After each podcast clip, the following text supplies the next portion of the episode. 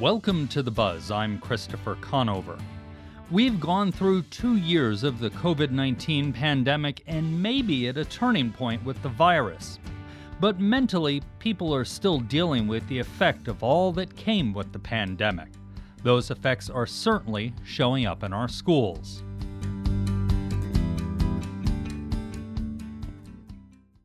This week, the Tucson Unified School Board joined a number of other school boards across southern Arizona in laying out plans to relax masking requirements. Stress and the mental health of students were part of that discussion. But Dr. Lia Falco, an associate professor of counseling at the University of Arizona College of Education, says while student mental health is a common topic of conversation, it's nothing new this entire experience, I think, has really just shined a big light on the existing mental health challenges that so many students already faced. So, for school counselors and school counselor educators, I think being able to view their practice through that lens, in addition to focusing on the other parts of the work of school counseling, um, will be something ongoing from here on out. We've heard anecdotally that there have been more discipline problems in K 12 schools during, especially this academic year, as the schools tried to return to something close to normal coming back to class. How much of that do you think was tied to just general stress and mental health of all this situation that we're all going through? Probably a pretty good proportion. Um, and especially for our younger students who might be experiencing this pandemic and the disruptions to their own schooling in ways that they can't quite understand or articulate uh, the ways that older students might be able to. So, a lot of times, mental health challenges or challenges in general will manifest in, in behavior problems for students the College of Education began the Talk It Out program in the Tucson Unified School District. What is that program? That is a partnership between the counseling program in the College of Education and Tucson Unified School District, which is the largest school district in Tucson. And we began in 2019 with our pilot programming and have ramped up ever since. We barely got a year under our belt before pandemic. Um, but the model is um, one where we use uh, practicum training, uh, much like uh, other disciplines like College of Medicine, um, where you're um, using the students in their graduate training programs as part of their clinical experience, uh, then they're able to provide services free of charge. So that's what our counseling students do. They go out into the into the schools in uh, Tucson Unified and now um, on Zoom using telehealth um, techniques to provide mental health counseling for students and families uh, free of charge. You mentioned and families, of course, especially during the height of the pandemic when everybody was at home. It wasn't just students. Correct. And you know, everything is inextricably linked. So we really take an ecological approach when we think about student wellness, and that includes school systems, it includes family systems. So to be able to provide services in a more holistic and integrated way uh, is really important. So being able to respond to the needs of families and not just individual students, uh, we find is very uh, helpful and, of course, necessary why take that program into the schools? Why not just say, you know, put up flyers, make announcements, et cetera, at the schools that say, we have this program, come over to the university or come over to another facility? So, part of our mission and philosophy uh, behind the, the program partnership was the idea of access and accessibility. So, making services not only free, but also easy and more normal. Um, and we feel very strongly that embedding them in the schools, so integrating the services, embedding them within the schools and making it school based, gets at that accessibility issue. So when you bring, you make something community facing, when you put put it out there and integrate it, uh, not only is it easier, it's also a little bit less intimidating, I think, for students and families to get the help that they need. I was going to ask you uh, about that intimidating factor, as you called it, maybe the stigma other people say. Is it just easier? Oh, we're just going over to the school for a meeting, is the answer, versus we're going to seek mental health services counseling? Absolutely. I think stigma is an important barrier to consider when it comes to seeking help, uh, but it's certainly not the, the only barrier. Um, it again just sort of going back to our our guiding philosophy and in embedding services it's also convenient and because tucson unified has family resource centers uh, which is where talk it out provides services when we provide services in person um, a lot of families are just accustomed to walking in the door at a resource center and accessing all sorts of things so we added mental health counseling uh, to the menu of options of services that they're able to access when they walk in the door. So it's it's all of those things. It's convenience, it's accessibility, and it's um, normalizing help seeking. Are schools playing a different role now when it comes to the non academic needs of students and it sounds like their families? I think that's a question that is yet to be answered. so I can I can tell you what I think they ought to be doing. um, and I think that they do schools do need to uh, really reimagine their role in supporting student mental health and thinking about really what that looks like for the long term. So we've had this pandemic experience. Um, we've been confronted with a lot of uh, challenges that uh, result from the pandemic experience, student mental health being really front and center um, as far as I'm concerned. And yeah, I think we as as a community and as educators and as families and as stakeholders all have to really think long and hard about the role that we want schools to play in in supporting student mental health and, and really what that looks like. That was Dr. Lia Falco, a professor at the University of Arizona's College of Education.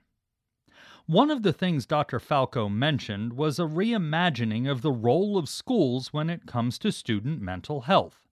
Helping with that is a Tucson nonprofit called Higher Ground. It's linking all kinds of providers with the schools and getting them into the schools. Jansen Azarias Tsujimoto is the group's CEO and co founder. And idea is simple.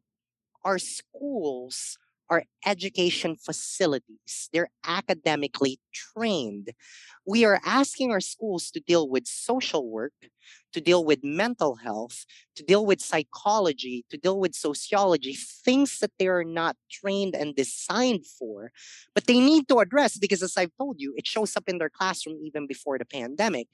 The solution is actually not to give the school more funding to have these resources because what's happening is for example we have this great effort of giving schools funding for social workers and all of this supports.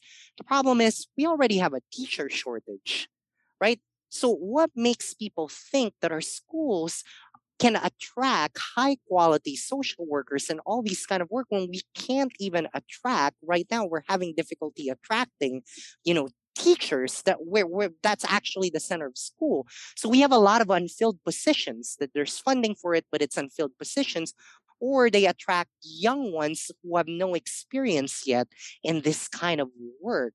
And so the model is what if we allow schools to just work academics and we actually create a partnership with a nonprofit organization whose expertise is community collaboration and development. And that nonprofit is housed in the school and acts as a switchboard so that they're the ones dealing with the social work, all, all the mental health, all the non academic issues working with the partners, working with El Rio, working with La Frontera, United Way, all the other partners that exist, all the other nonprofits who have expertise on the non academic issues what if they're the ones taking care of that? That allows the principal and the teachers to focus on what they are good at, which is academics. It allows our organization to be able to focus on what we're good at, coordinating all these services, triaging. The families have a bridge. They don't even realize that there's an organization outside of the school at their school. They just think, oh, it's another school staff member who's just really well resourced and knows all these partners. And we're taking care of all of that for the school. In turn, teachers have an easier time in the classrooms. Principals have an easier time engaging the families and focusing on academics and curriculum. So, why do this through the schools? Why not just, as you said, partner with El Rio um, and, and just use their facilities? Why go to the schools? Because we need to go where the community is at. And quite honestly, we need to go to the last vestige of system that the community still has some level of trust with outside of the fire department. I mean, when, when you really look at it, um, you know, we have uh, the community. I mean, we've lost trust in government systems, law enforcement. We've lost trust in a lot of systems. But school remains to be one system that the community fully trust to a degree because we're sending our kids there right they, we we have to we have to have that and they're showing up there and the truth of it is every time the parent drops off or a kid walks in that is a microcosm that represents what's happening in that neighborhood and there's so much that can happen there and so um, a lot of it is when all these nonprofits are actually able to go to the school as the hub uh, you remove transportation issues you remove trust issues of like you know stigma like we have parents that don't want to go to mental health uh, facilities because there's a stigma there but they're willing to do intake at the school with a mental health person. They're willing to do it right there because it's a school. They don't feel that they're stigmatized for taking care of it. There are parents that can't access the food pantry. We have a partnership with the with, a lot of the schools have a partnership with the community food bank, right? Because parents can't access the main food bank, transportation, and all of that. And there's still again the stigma, but they'll access it at their school. They know it's there. With did vaccination clinics at the school and we were able to you know hundreds of people showing up families even non-school members that are walking distance because again it's right there. There's the trust and there's the neighborhood that exists right there. Uh, how do you expand this out of the schools you're working with? Because as you said the problem is not just one school or maybe a couple of schools in a neighborhood. It's much larger than that in a city like Tucson in a county like Pima First off is sustainable funding. In every community where this has worked, there's a statewide bipartisan support, um, legislation, and there's some funding that's coming from there.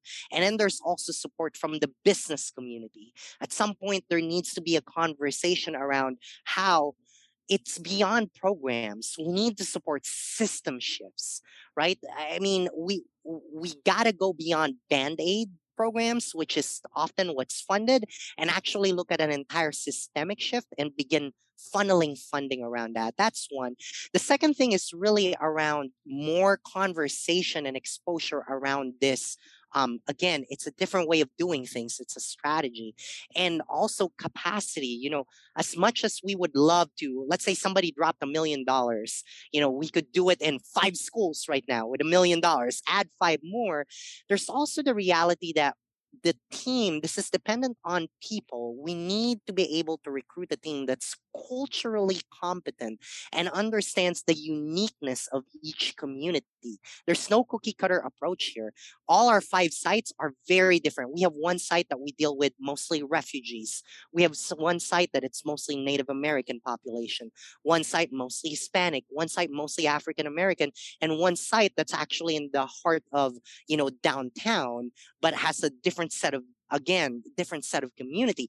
They're very different culturally and we have to have the right people the right training um, and, and the right community conversations and partners for each of the sites. So there's also this wider community effort, the leadership of the city and the county, um, both from government, business, healthcare, we all need to band together and really create these strategies together. So there's a bigger conversation to be had in order to make this happen.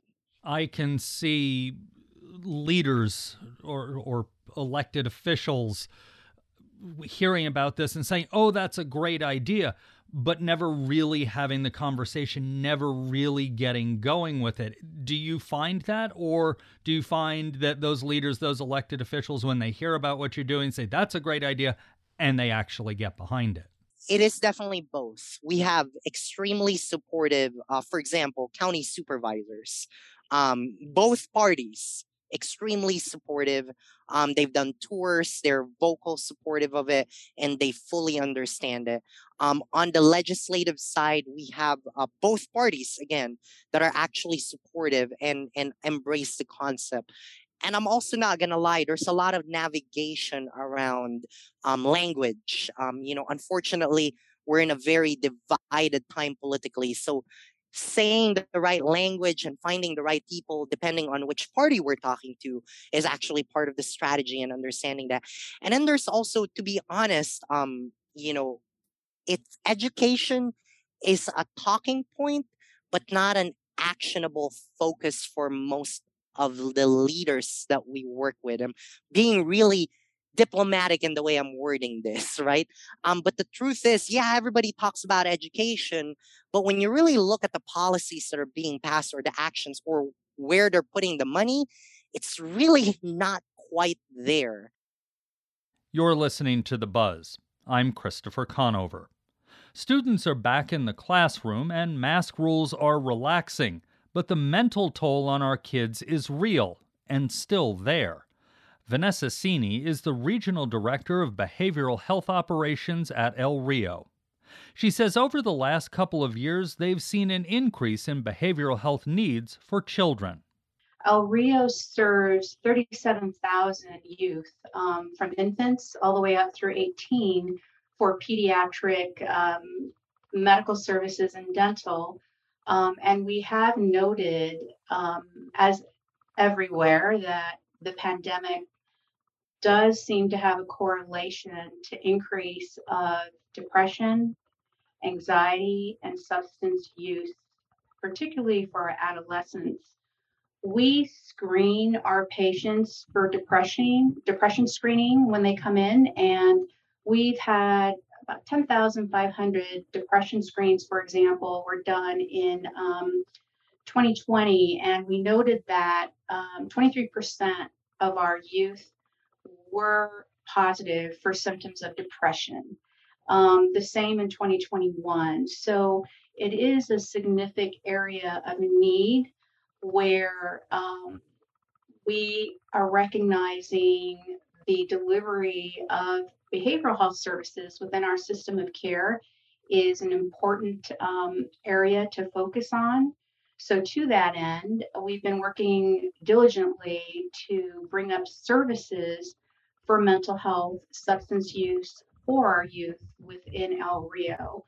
We currently serve adults for behavioral health outpatient services, and we are now serving youth who are um, using opiates, and we soon will be serving youth for mental health and have been working closely with our foundation to bring up these services and um, within our system as well when it comes to getting mental health services, we've heard anecdotally a lot of adults say, "Boy, I could really use the opportunity to talk to somebody." As we as we've moved through the pandemic, but they've had trouble because there just aren't enough providers. I would imagine providers, I guess the, technically it would be pediatric providers, but providers for kids, adolescents, uh, or or younger it'd be even a smaller number. Are you finding the providers you all need to to get them your clients help? Yes, and that's a great question. We know that the first line of engagement when anyone is experiencing difficulty is typically their primary care physician or their pediatrician. Uh, patients and families feel most comfortable with that engagement you know, some of that is based on stigma, but they also have a relationship um, with their primary care and pediatricians. So we are finding that for youth and for adults, but um, specifically talking about youth, that, that when they present to their pediatrician, they are sharing or their guardian or parents are sharing, uh, specifically around adolescents 12 and older, that they have been experiencing um, issues with mental health, particularly around the isolation, social withdrawal that happened because um, no longer being able to be present at school, no longer being able to participate in really important milestones for kids, right? Graduation, birthday parties, seeing their friends, after school activities, sports. The other really relevant part of this is the trauma that our youth have been experiencing. You know, um, recently there was an alert put out by our Surgeon General in December related to um, youth mental health and the significant needs of our youth right now. And in his report, he cited that 140,000 children in the United States as of June 2021 lost a parent or grandparent to COVID. That those are very high percentages. And so our youth are also struggling with the trauma of grief and loss and um, the security that comes from their caregiver. We um, surveyed our pediatricians in 2021, and they um, confirmed that um, our youth are very much dealing with a lot of these mental health um, challenges that I just described. And they also are experiencing difficulty accessing services in our community. I have one example of a parent, for example, that had to drive to Phoenix to see a child psychiatrist. Um, so, because of all those reasons, El Rio Health is going to be um, implementing a youth mental health pilot to start outpatient services for our youth here at El Rio at our El Pueblo um, Health Center. And I understand uh, to help with that, you all did a a job fair, uh, a hiring fair this week, right, to try and get that staffed up. Yes, that's right. We have been doing job fairs. We also have been um, recruiting and focusing our efforts on that. Um, you know, I'm pleased to share that, you know, just based on El Rio's long history in our community and the trust from our community um, and our reputation that we have been successful in recruiting behavioral health professionals. Um, we have recruited a child psychiatrist. We have a psychiatric nurse practitioner who specializes in youth. And you really do want to have professionals that have experience, particularly with this population. We have clinicians and case managers and nurses as well, um, but we always need more because the need is great. So we're in continual efforts to recruit staff to behavioral health, but we have had successes around it in the last year as well. A lot of these problems, of course, manifest in the schools. That's where our kids spend a lot of their day is El Rio doing anything with the schools to to reach out and to go where the kids are necessarily? Yes, um, we have, and will continue to do that. And um, through our Health Builders program, it's a health and wellness uh, prevention program, if you will, called Creating Healthy Tomorrows Stress Strategies. Um, two of our just exceptional staff here created um, stress strategies uh, pre COVID and continue through COVID to offer that to teachers and students virtually, and now will be going back into schools. And it's really, if you will, a mindfulness program for parents and youth to help them deal with stress um, it was developed by our staff, Kyla James and Gloria Montijo, and it's been very successful. And we will continue to do that and now have an opportunity to go back in person, which is really positive. One of the things that you said is and families. So it's not just the kids, you're you're working with everybody. Absolutely. It's really important when you work with children and, and any patient that you are working with the entire support system um, around that person, including um, the parents of youth, because they are very important in the success of that youth receiving services, continuing in services, and being part of the service plan by offering family support and ensuring that that parent feels that they're getting um, the resource support and accessibility they need. And that if um, one of our patients, youth or adults, is in crisis, that they're aware of how to contact us. Every day, we ensure that we have um, crisis appointments available to our patients so that they can be seen, so that we can step in and provide important intervention before that crisis escalates. Everyone is talking now about the pandemic maybe becoming more endemic. Uh, things are changing, things are relaxing, at least for the time being. But these programs you're putting in, maybe the pandemic brought it all to a head, but these are long term programs. You don't expect these problems to be going away. No, uh, we don't. I mean, there's a lot of residual effects from the pandemic. I talked about grief and loss. I talk about trauma um, and adverse childhood experiences that our youth have had. They do have an impact on our patients, both youth and adults. But I'm really proud of El Rio and being part of the El Rio system of care because we have recognized this and we've grown our behavioral health services over the last two years and will continue to grow our services um, for youth over the years as well. We started the Mission of Hope through our foundation to support the expansion of services uh, for our youth at El Rio. That was Vanessa Cini with El Rio. And that's the buzz for this week. You can find all our episodes online at azpm.org and subscribe to our show wherever you get your podcasts. Just search for The Buzz Arizona. We're also on the NPR One app.